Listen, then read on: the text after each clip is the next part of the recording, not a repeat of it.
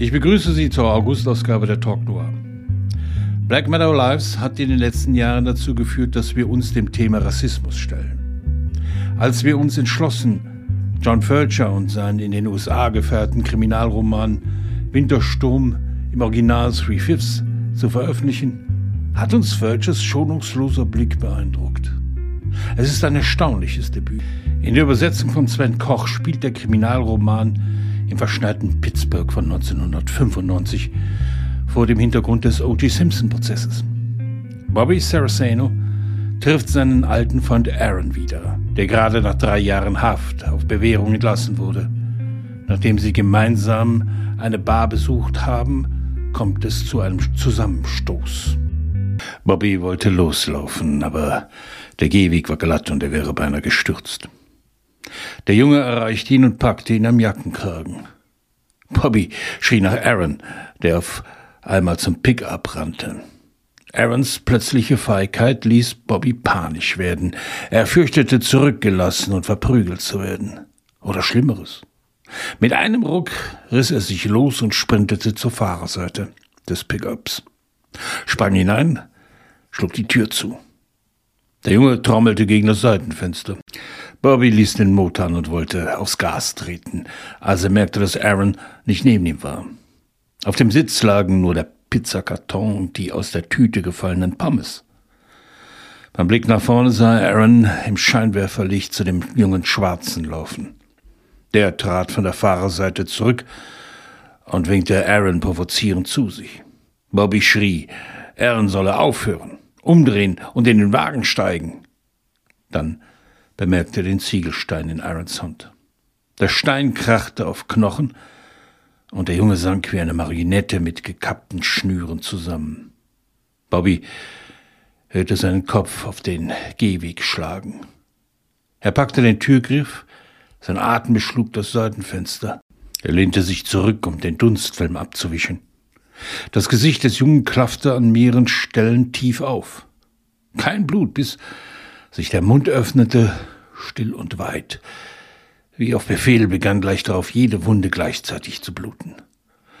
Schuhe schachten im Schneematsch.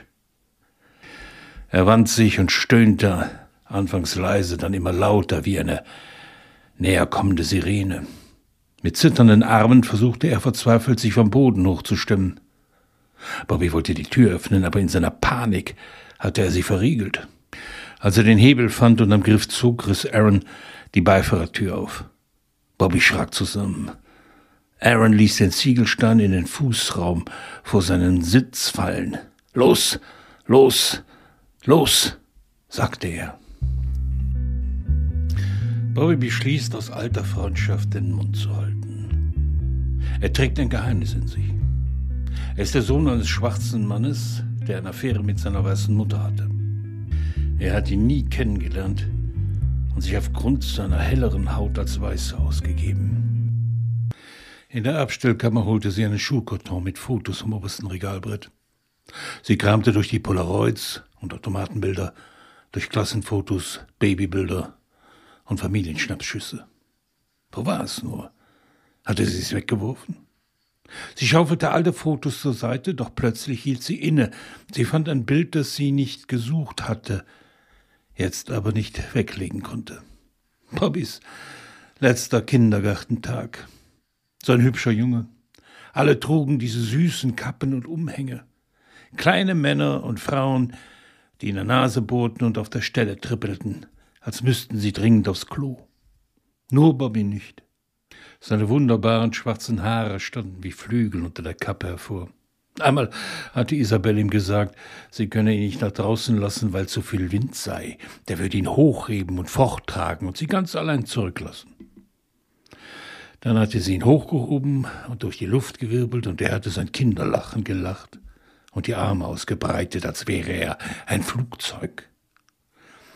Zwischen seinen großen, für den kleinen Mund beinahe zu großen Milchzähnen waren winzige Lücken, die sein nicht perfektes Lächeln perfekt machten. Damals war alles anders gewesen, zumindest vorübergehend. Er hatte so viel öfter gelächelt. Das hatten sie beide. Sie legte das Foto zur Seite und suchte weiter. Am Boden des Kartons fand sich schließlich das Bild. Robert und Isabelle. Ein Angestellter des Freizeitparks Kennywood hat es bei ihrem einzigen richtigen Rendezvous aufgenommen. Im Hintergrund war der Achterbahnausgang zu sehen. Sie hatten ihre Fahrt gerade hinter sich gehabt und ihre Haare waren vollkommen durcheinander.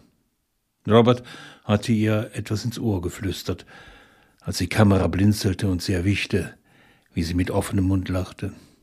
Hör auf, baut er nicht schon wieder Luftschlösser? Isabel hielt Bobbys Foto vom letzten Kindergartentag neben das mit Robert, so dass die Gesichter der beiden direkt nebeneinander waren.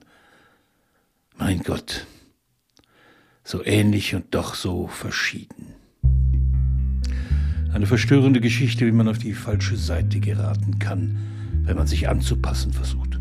Eine fesselnde Erzählung über Identität, Geheimnisse und darüber, wie wir lernen müssen, mit den Auswirkungen unserer Entscheidungen umzugehen. Black first, sagt sein Vater an einer Stelle zu Bobby. Wenn ich das vergesse, kann es mich umbringen.